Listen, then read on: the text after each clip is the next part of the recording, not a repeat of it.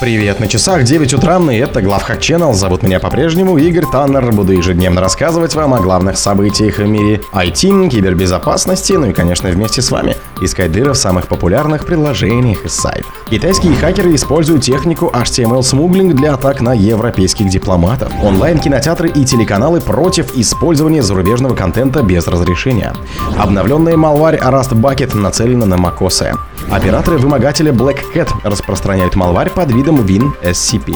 Власти США предъявили обвинение администратору Darknet Marketplace Монополия. Microsoft предупреждает об атаках российских хакеров. Спонсор подкаста Глаз Бога. Глаз Бога — это самый подробный и удобный бот пробива людей, их соцсетей и автомобилей в Телеграме.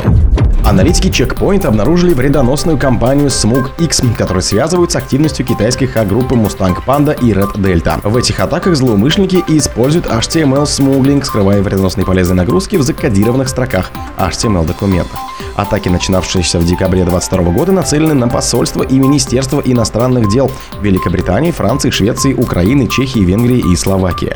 Свою шпионскую кампанию хакеры основывают на фишинговых письмах, к которым приложены документы приманки, обычно посвященные европейской внутренней и внешней политике. Эта техника подразумевает использование легитимных функций HTML5 и JavaScript для сборки и запуска малваря, которая спрятана в документах-приманках, прикрепленных к фишинговым письмам.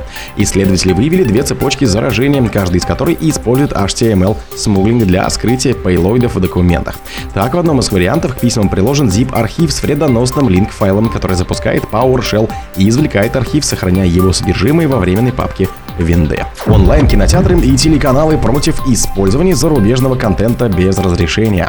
Представители онлайн-кинотеатров и телеканалы выступили против идеи депутатов Госдумы, которые ранее предлагали использовать контент зарубежных правообладателей без их разрешения. Согласно документу, перевод, публичный показ, воспроизведение и распространение экземпляров произведений с исключительными зарубежными правами на них будут допускаться без разрешения, но с выплатой вознаграждения. Все отчеты об использовании произведений должны передаваться в уполномоченную организацию организацию для сбора и распределения средств. Как теперь сообщает Коммерсант, в середине июня представители Медиакоммуникационного союза, объединяя Первый канал, Ростелеком, МТС, Триколор, ВГТРК, Газпром Медиа и так далее, направили письмо главе Комитета Госдумы по экономической политике Максиму Топилину. В письме говорится, что законопроект об использовании произведений зарубежных правообладателей без их разрешения нарушает интересы профильных участников рынка и может привести к прекращению их деятельности. Обновленный малварь Rust Bucket нацелена на macOS. Специалисты Elastic Security Lab рассказали про обновленный малварь Rust Bucket, который атакует пользователей macOS. Теперь вредонос более надежно закрепляется в системах своих жертв и уклоняется от обнаружения защитным ПО. Впервые Rust Bucket был обнаружен весной 2023 года специалистами компании JamFat Labs.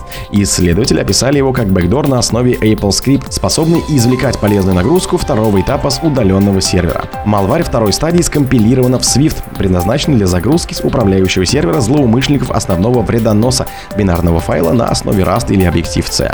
Интересно, что это была первая малварь Blue Norov, специально созданная для атак на пользователей macOS, хотя с тех пор появилась версия Rust для .NET с аналогичным набором функций. В целом атаки строятся на установочном файле macOS, который устанавливает скрытую, но работающую программу для чтения PDF. Важным аспектом этих атак является тот факт, что вредоносная активность начинается лишь после того, как специальный PDF-файл запускается с помощью этой вредоносной программы для чтения PDF. Операторы вымогателя Black Cat распространяют малварь под видом WinSCP.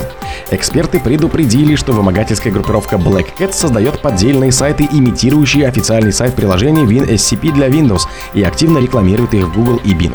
Вместо настоящего хакеры распространяют установщики, зараженные малварью. Аналитики Trend Micro пишут, что атака начинается с того, что жертва ищет WinSCP Downlab в Bing или Google. Среди результатов поиска будут продвигаемые вредоносные результаты, которые оказываются выше настоящих сайтов. В итоге жертвы переходят по рекламным ссылкам и попадают на сайты, созданные Black Cat, где размещены гайды по выполнению передачи файлов с помощью WinSCP. Власти США предъявили обвинение администратору Marketplace Монополия.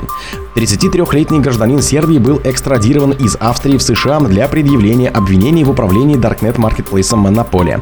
Согласно заявлению Министерства юстиции США, подозреваемый Миламир Дисеница обвиняется в содействии незаконным операциям по обороту наркоты на общую сумму 18 миллионов долларов США.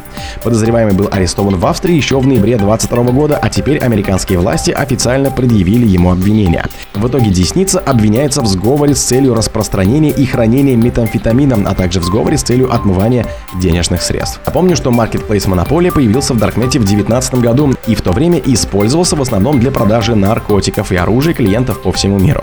Принимая платежи в биткоинах и Monero, когда в 2021 году ресурс неожиданно закрылся, многие предполагали, что произошел скам, то есть оператора сайта скрыли с деньгами. Но другие допускали, что сайт могли захватить и правоохранительные органы. Microsoft предупреждает об атаках российских хакеров.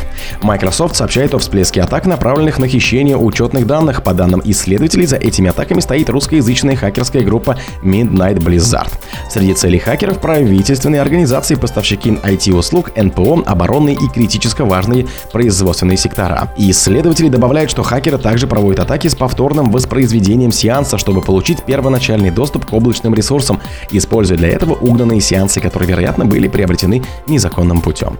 Кроме того, в компании предупреждает, что APTM-29 задействует в своих атаках резидентные прокси для маршрутизации вредоносного трафика, чтобы замаскировать соединения, осуществленные с использованием скомпрометированных учетных данных. О других событиях, но в это же время не пропустите. У микрофона был Игорь Таннер. Пока.